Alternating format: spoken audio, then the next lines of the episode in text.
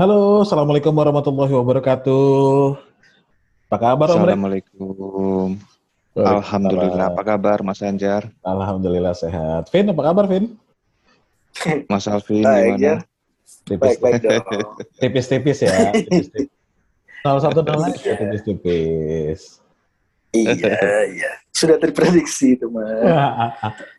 Nggak kaget. Dan hari ini kita akan take untuk Sinyora Podcast. Let's talk Juve. Let's talk Juve.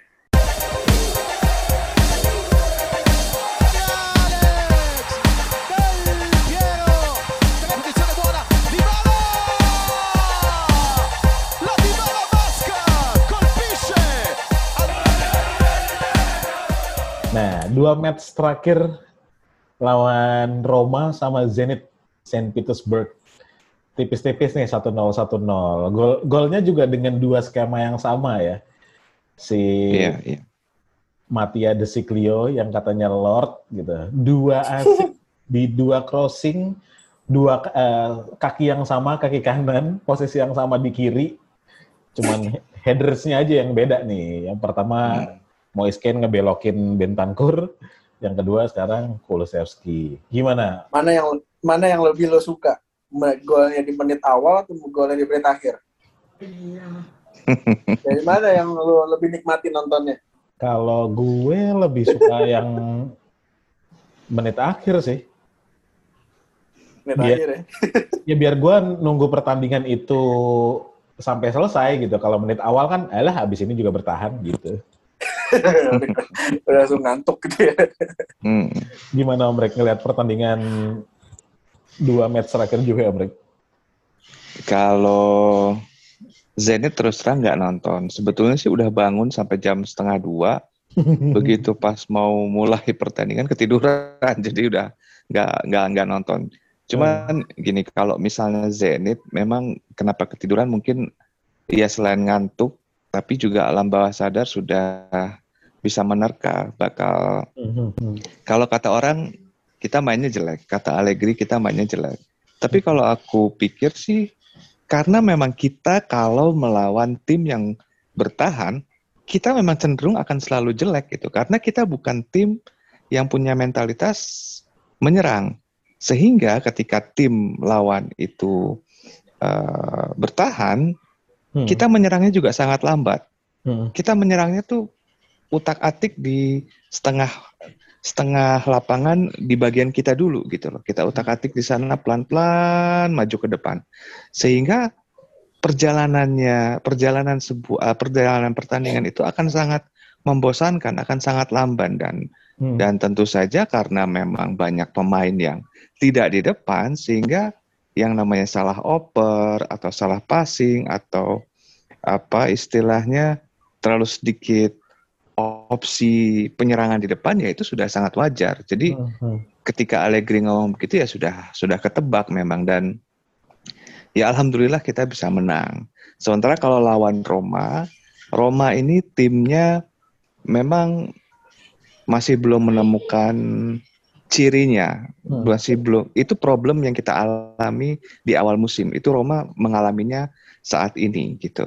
Dia tidak tahu taktik atau mentalitas yang akan digunakannya seperti apa. Hmm. Kan ini pelatih baru nih, Mourinho.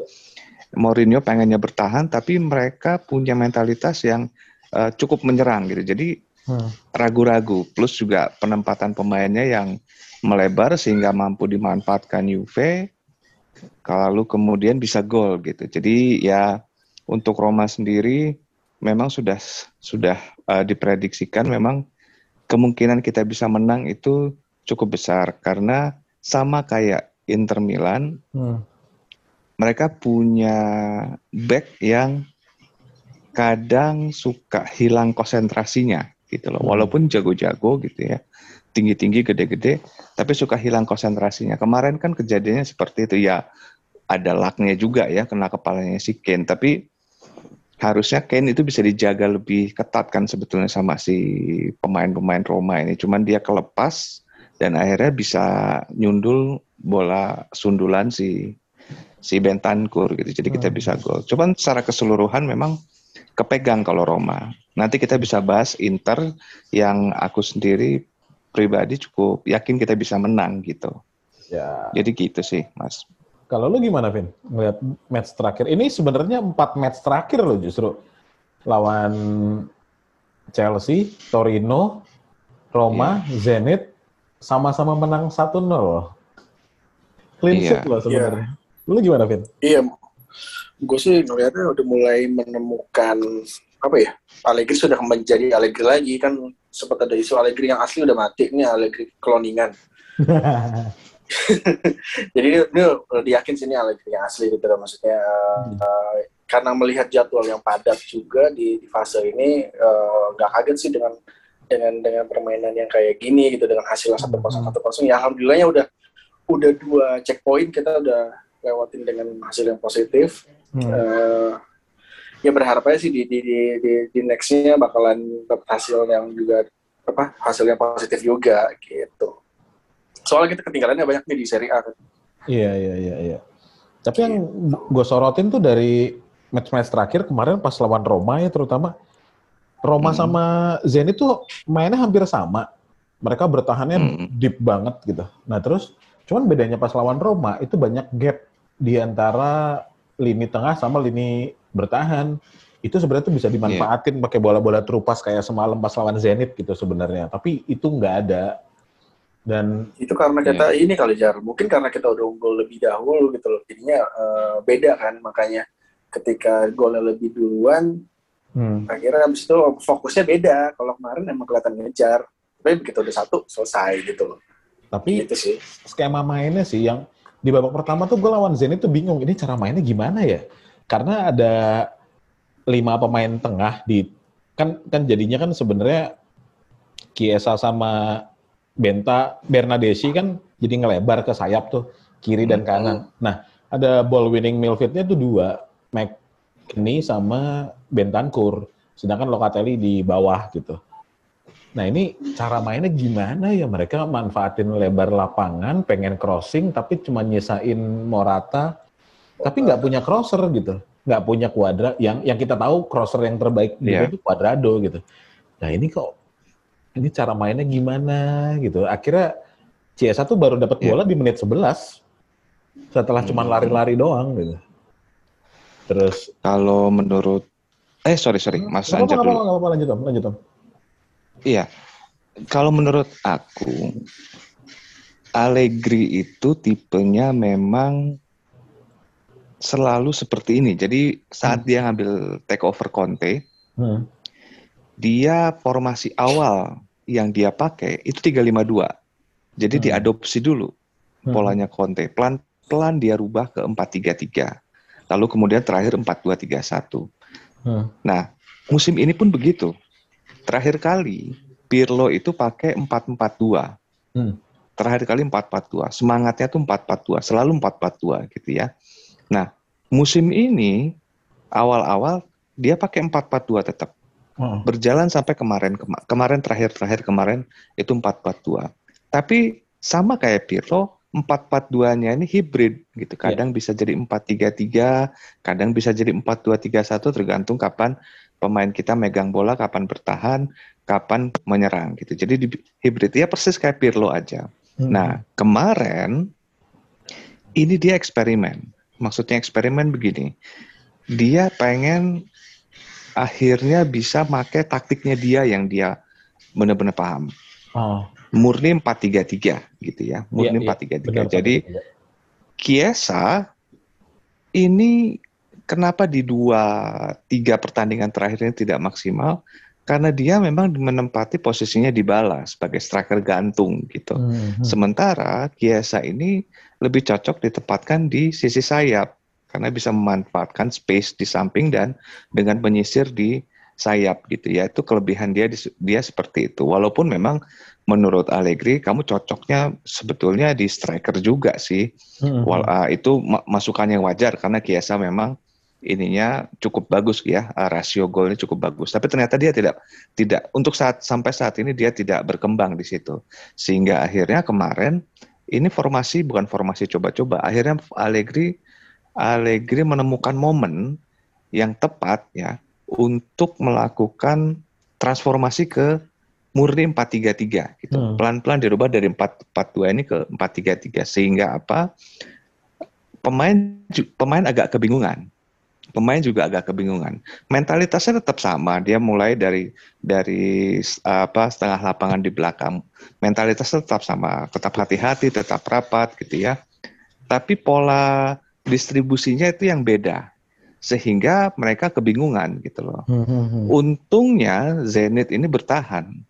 Jadi nggak ada makanya kenapa mungkin Allegri dia apa eksperimen pakai 4-3-3 karena dia tahu Zenit ini bakal mana bertahan sehingga mu- mungkin dia pikir aman lah kalau misalnya gue coba ini nih formasi eh, dipakemin gitu karena memang Iya. Kiesa bagusnya di sayap sehingga ditaruh di sayap.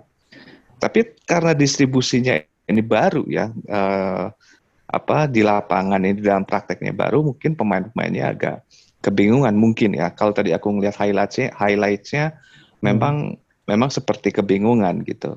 Tapi ya itu kemungkinan alasannya kenapa kenapa permainan kemarin itu jelek atau tidak berkembang gitu ya.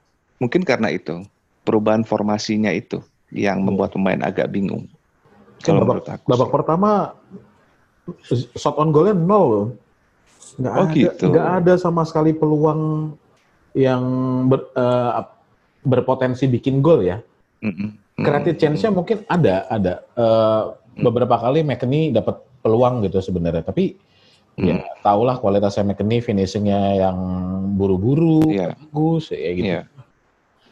Sayang aja Iya, sih, iya. cuman cuman malah gue cenderungnya ngelihatnya beberapa pemain yang tanda kutip ampas sekarang malah Mm-mm. nemu jati dirinya lagi gitu.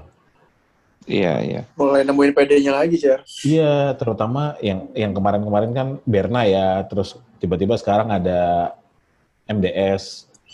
Mm. Ya kalau mau melakukan improvement ya kita harus apresiasi sih. Kayak bahkan kayak Chesney aja penampilan waktu lawan Roma waktu dan Cungkito emang bagus di match itu ya. Ya, Ya memang memang memang eh, ya memang harusnya mereka udah tahu lah mereka sekarang bermain di Juventus ya harus bawa Hmm. mentalitas yang seperti apa gitu loh. Mm-mm. Udah Hmm. harus tertanam di dalam diri masing-masing gitu, nggak perlu dikritik lagi.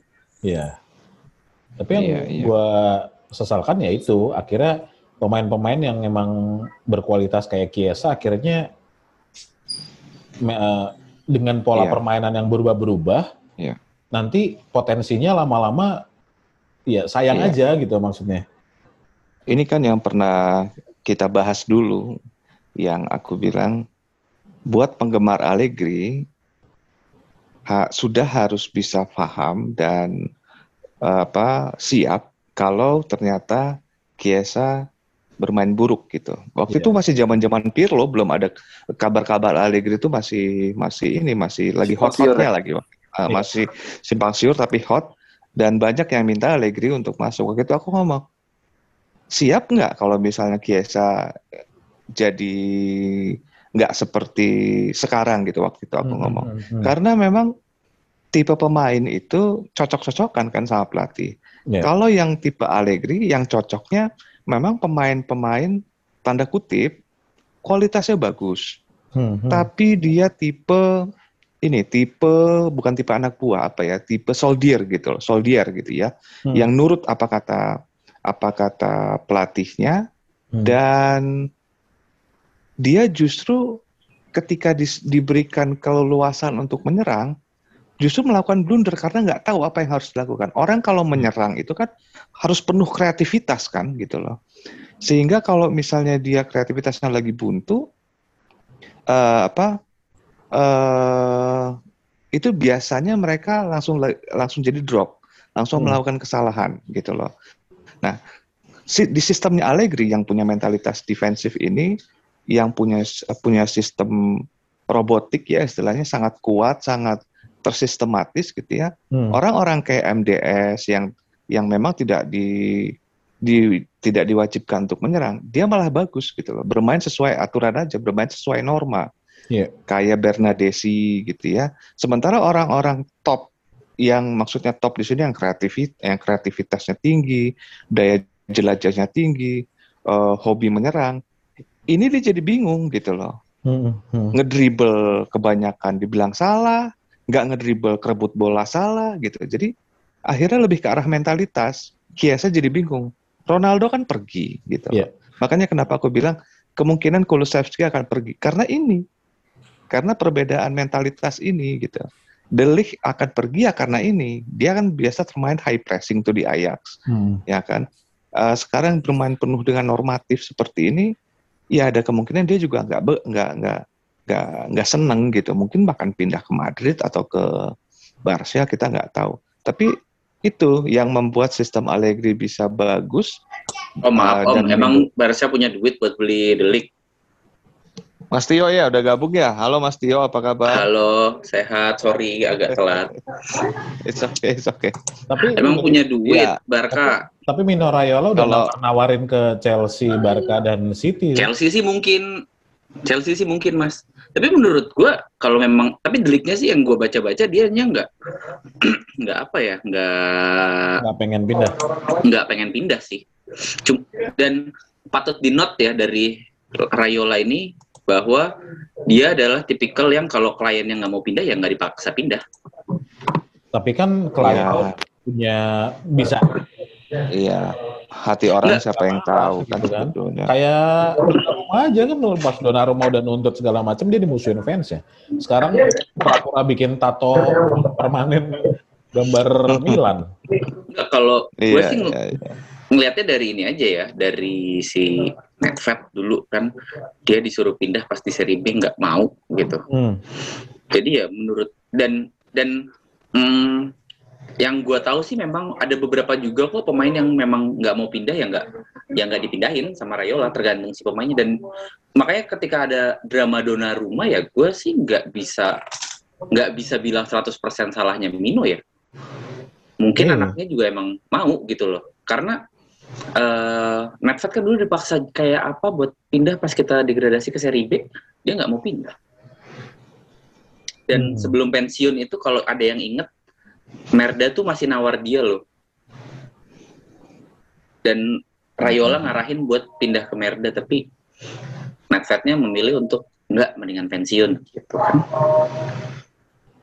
Iya. Iya, iya. iya. Bahkan Danilo aja minta untuk nggak dimainin di timnas Brazil buat dia persiapan di hari padatnya Juve sebenarnya. Hmm. Makanya pas kemarin tiba-tiba Danilo cadangan tuh, ih kok sayang banget masih MDS aja yang main gitu. MDS buat Copa aja lah. tapi eh, MDS kalau kita lihat ya di kiri kayaknya dia lebih ini deh daripada di kanan ya Enggak lebih juga. mending gitu Enggak juga. Berapa kali ya, kan ya gua kalah kalah dapat bola. Dia Tapi kalau- gue nggak gue sejujurnya nggak nonton ya kemarin yang pas lawan apa Champions tuh Gitu. Zenit ya kemarin ya Ya tapi Iya, gitu. lawan Zenit Dia tuh jujur gue nggak nonton cuman pas lawan Roma itu ya menurut gue loh ya in Hmm. my humble opinion dia main sangat bagus sih untuk karena, ukuran karena dia ya. Zaniolo keluar. Kalau ada Zaniolo habis dia. iya sih Zaniolo. Itu momen banget tuh bisa keluar itu ya apa istilahnya hoki itu karena memang bagus banget dia itu kemarin mainnya Iya, sebetulnya. Ya. keluar. Habis kalau enggak. Dia tuh crossing suksesnya itu yang berbuah gol aja. Laga lawan Zenit. iya Sisanya ampas semua pasti. Crossingnya ya. Crossingnya cuman nggak ada yang nggak nyampe, ada yang nggak nggak nemu orang di depan, ada yang kejauhan.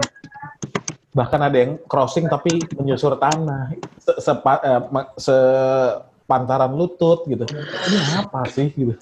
Itu aneh. Cuman- mau di mau di kanan mau di kiri, iya enggak lah buat gue sih. kalau menurut gue kalau di league kuncinya sekarang satu sih Mas Anjar Hmm. gue nggak tahu ya lu sepakat apa enggak yang jelas dia pasti mau minute play yang lebih Mm-mm. nah masalahnya kita bisa provide nggak minute play itu gitu loh Di Dan- ya tipenya Allegri kan dia rotasi ya. Tapi dapet sih kalau gue Hmm. bilang Sebe- ya, dengan bi- dengan Chiellini udah segini kayaknya sih bisa aja sih sebenarnya. dia bisa, cuman kan tetap aja Allegri punya pertimbangan aneh-aneh kalau tiba-tiba dia Nah, mau itu siapa dia. gitu loh. Mm-mm. Sepakat gue. Kalau bertahan sih ya bagusnya bertahan gitu. Cuma Hmm. ya ini orang dia juga perlu berkembang sih sebenarnya. Kalau gua ngelihat dari yang musim lalu ke musim sekarang permainannya masih sama. Eh tapi tapi udah lebih dewasa sih. Nggak Tapi dia kegeser kan di timnas. Belanda. Hmm.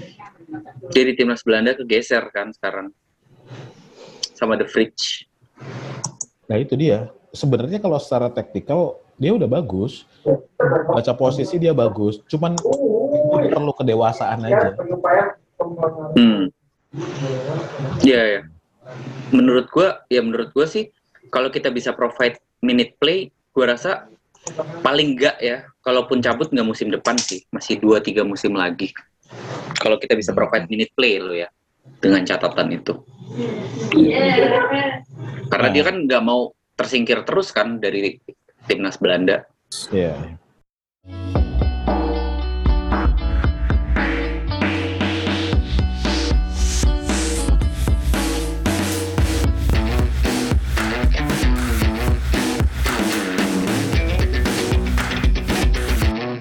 Nah sekarang di akhir pekan ini kita bakal lawan Merda. Ada yang punya argumen lawan Merda nanti, Tomrik? Eh, ya, insya Allah lah kalau lawan Merda mudah-mudahan kita bisa bisa menang. Ada dua hal yang aku pengen sorot di sini. Yang pertama, mereka ini Merda ini 352 Iya. dan mereka itu punya kekuatan di tengah dan selalu bukan selalu eh, sebagian besar serangannya berasal dari tengah dari Brozovic dari si Calhanoglu gitu ya Martinez gitu semua berasal dari tengah gitu Hmm. sehingga cara kita untuk memenangi pertandingan atau setidak-tidaknya menguasai pertandingan Hmm. yaitu adalah men-stretch mereka untuk bermain ke, ke, ke, ke, ke samping, menarik mereka bermain ke samping. Akhirnya pola yang mungkin kemungkinan besar akan digunakan Allegri nanti adalah kembali 4-4-2 yang bisa bertransformasi menjadi 4-2-3-1 saat eh, memegang bola atau menyerang. Sehingga di sini kita bisa melihat ada kemungkinan ini hal kedua ya, ada kemungkinan Kiesa bisa menjadi penentu di sini. Atau setidak-tidaknya tidak perlu bikin gol tapi dia bisa ya, menghasilkan permainan yang lebih baik. Karena kemungkinan besar saat Dybala datang berarti Kiesa pindah ke posisi aslinya di sayap gitu. Hmm. sehingga dia bisa bisa bisa lebih bisa lebih maksimal. Apalagi lawan apalagi si Merda ini kan pakai tiga back kan kita di sayap kanan Cuadrado sayap kiri Kiesa harusnya sih bisa lebih mengobrak-abrik musim Sepakat, lalu Om. itu Cuadrado itu kan man of the match ya kalau nggak Iya. salah ya musim lalu Hmm. ya itu ngehabisin sayapnya Merda gitu back-backnya Merda ini kayak back-backnya Roma tinggi gede tapi ya karena mereka memang tinggi gede kita ngelawannya jangan dihantem bleh jangan dihajar Hmm. ajak mereka melebar ke samping ajak mereka melebar ke samping cut inside Sama manfaatin aj- ajak Bastoni ya Om. iya ajak sprint gitu ya Hmm. insya Allah bisa kebuka. Insya Allah banyak kesempatan yang bisa kebuka gitu loh. Asal kita jangan kebawa main rapet aja. Begitu kita utak-utik di tengah, Locatelli, Bentancur, ngandelin mereka berdua ini hancur kita. Bukan salahnya Locatelli atau Bentancur, tapi taktik itu salah kalau misalnya kita terlalu berkutat di tengah. Gitu. Jadi ya memang harus di stres keluar, manfaatkan Cuadrado di kanan, Kiesa di kiri, Dybala di tengah. Untuk support, kalau aku sih Belum pengennya main Om. Belum Om. si Ken ya. Kalau nggak salah sih udah Belum. udah Akhir akhir udah. Oktober baru bisa main. Kemarin Dybala. update Iya di Bala akhir Oktober baru bisa main. Update Oh, terbaru gitu. yang kemarin gua ba- sempat baca. Mm-mm. Dan menurut gue sih ya daripada Kiesa yang ditaruh di tengah mendingan Kulu. Nah kalau Kulusevski sendiri sebetulnya gini loh. eh kalau misalnya mau eksperimen yang cukup ekstrim, aku tuh melihat dari dulu aku ngelihat Kulusevski itu punya tingkat akurasi yang cukup tinggi dan dia bisa bawa bola sehingga daripada kita pusing pengen nge-guide Vlahovic, Kulusevski aja dijadikan striker utama Hmm. karena dia memang tidak tidak tajam tapi tingkat akurasinya tinggi loh. Jadi dia bisa jadi pemantul bola seperti Mandzukic, badannya juga gede kayak Mandzukic, tapi bisa bawa bola, bisa mundur ke belakang gitu loh. Jadi secara secara tim ini tipe striker yang kita butuhkan tuh ada di Kulusevski kalau menurut aku ya. Apalagi kemarin dilihat itu apa sundulannya itu kan itu kan keren banget apa tinggi begitu gitu loh. Kita jarang punya ya dulu sih cuma Ronaldo. Selain itu siapa lagi? Kan nggak ada strikernya kita. Semua lewat bola bawah atau tap in gitu. Eh ada yang Ya kecuali kurang kemarin lengket si kakinya. Ken lah ya. Kenapa? Buat dribble tuh kakinya kurang lengket Kulu tuh. Dia tuh selalu ada Ah, jarak ah. gitu loh. Decision makingnya. Jadi dia kayak nggak tahu kapan harus ngumpan, kapan harus eh shooting, kapan harus bawa itu decision Hmm. making. Tapi kalau decision making itu memang permasalahan setiap pemain muda. Makanya kenapa dalam dunia pekerjaan mana pun pengalaman itu apa bisa membuat decision making lebih bagus ya karena memang berjalannya waktu gitu loh. Jam nah, harusnya memang si si Kulusevski bisa bisa lebih lebih inilah lebih bagus lah decision makingnya. Itu yang Cuadrado aja baru ya sampai sekarang ini masih jelek decision makingnya karena memang sulit memang decision making. Iya. Tapi ke Cuadrado biasanya kalau lawan Inter suka hoki om. Karena pemain Inter biasanya sebel sama Cuadrado. Mukanya kan kesel ngeselin banget tuh. Kenapa? Iya, Suka hoki iya. aja dia. Asik ya. Ah, by the way, Ngeselin, ngeselin. ada yang merhatiin nggak sih Bastoni itu ditaruh di mana? Di sebelah kiri kan dia. Kiri kan? Kalau di tiga backnya Inter. Tiga back kiri kan? Kanan Skriniar, tengah Fritz. kiri Bastoni. Hmm. Makanan empuknya si Cuadrado tuh harusnya tuh Bastoni. Iya, iya, iya benar-benar. Kita tekan dari Bastoninya aja sebenarnya cukup kayaknya. Iya, kalau kata Mas Anjar kan emang agak malas-malasan gitu kan Bastoni itu gesturnya. Ya dari situ bisa Cakwe, masuk. cakwe. Nggak ada powernya. Tinggi Iya. iya buat Gue buat sih berharap Cuadrado yang golin sih. Kenapa emang?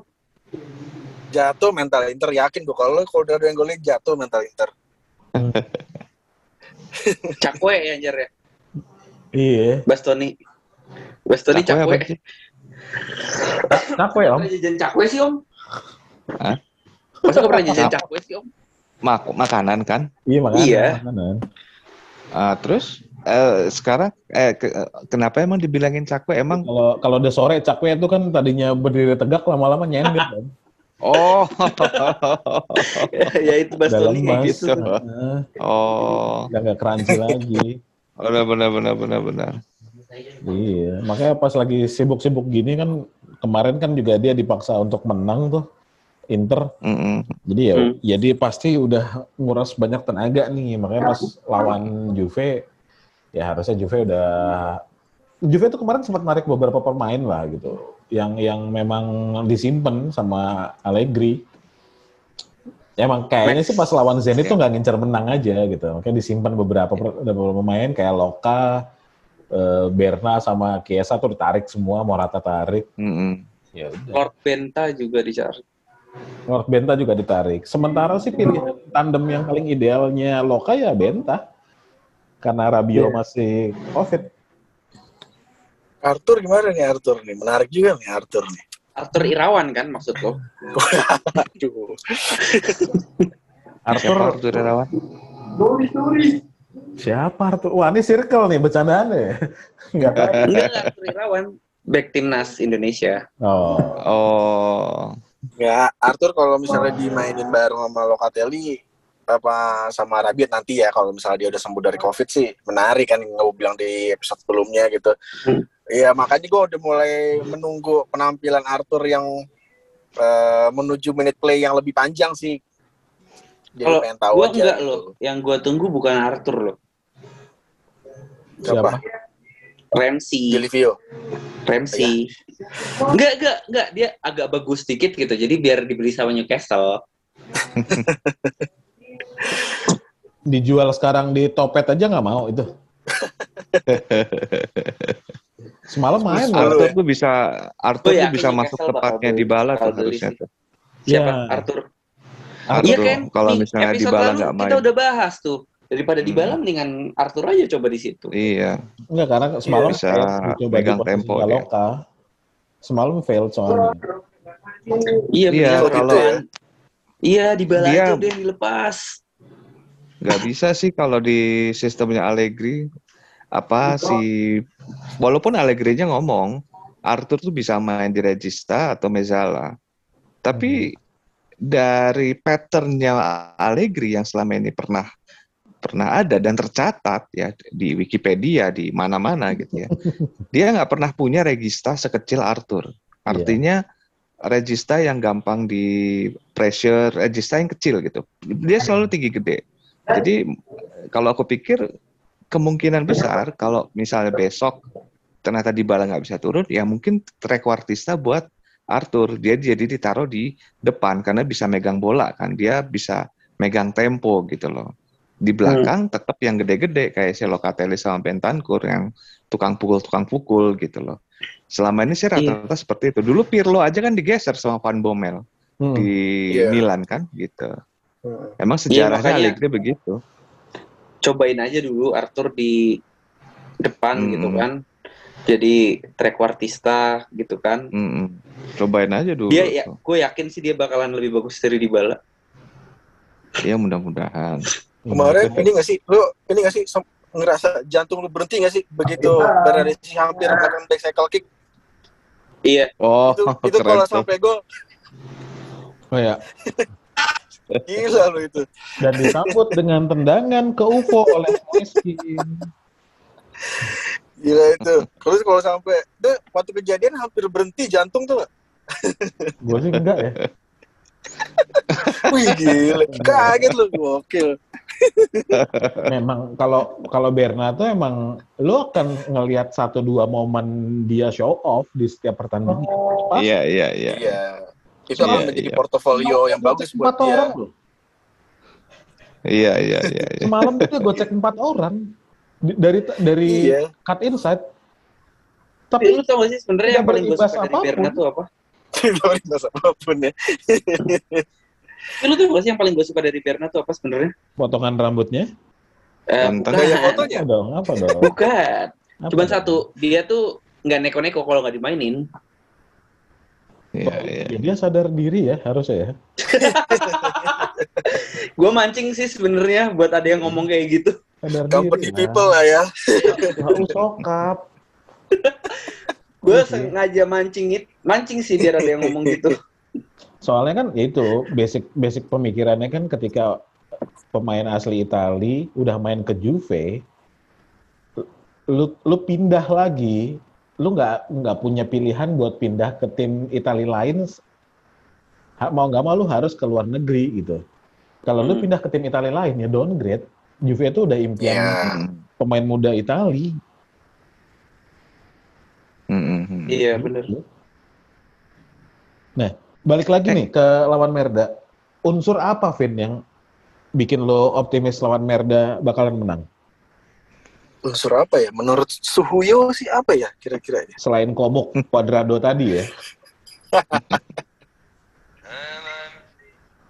Eh ini sih eh, trennya lagi positif kitanya terus Allegri udah nemuin eh, udah nemuin formula yang Membosankan tapi sekali. efektif itu. iya tepat untuk saat ini yang udah dia banget gitu loh yang udah dia banget Eh terus kan dia udah udah paham nih udah di dua fase bermain tanpa dibalanya dia kan Hmm. Eh, jadi kayak yang eh, harusnya sih udah udah lebih mature di pertandingan ini nih setelah dua pertandingan sebelumnya gitu Hmm. harusnya sih lebih megang kayak tadi eh, Om Rick bilang memaksa mereka bermain melebar benar Om kayak waktu awal babak pertama kita lawan Milan kan gitu sebenarnya memaksa Hmm. mereka bermain apa bermain lebar gitu kan Hmm. Iya. cuman sayangnya eh, kita lengah tuh di babak kedua kalau waktu lawan Milan nah semoga nggak terjadi gitu dan menyederhanakan gaya ini aja menyederhanakan penyerangan kita aja kemarin udah mulai Iya. kumat lagi tuh susah banget bikin gol gitu kan nah gue sih berharap bermain lebih sederhana lagi deh di depan gitu. Gitu sih sebenarnya.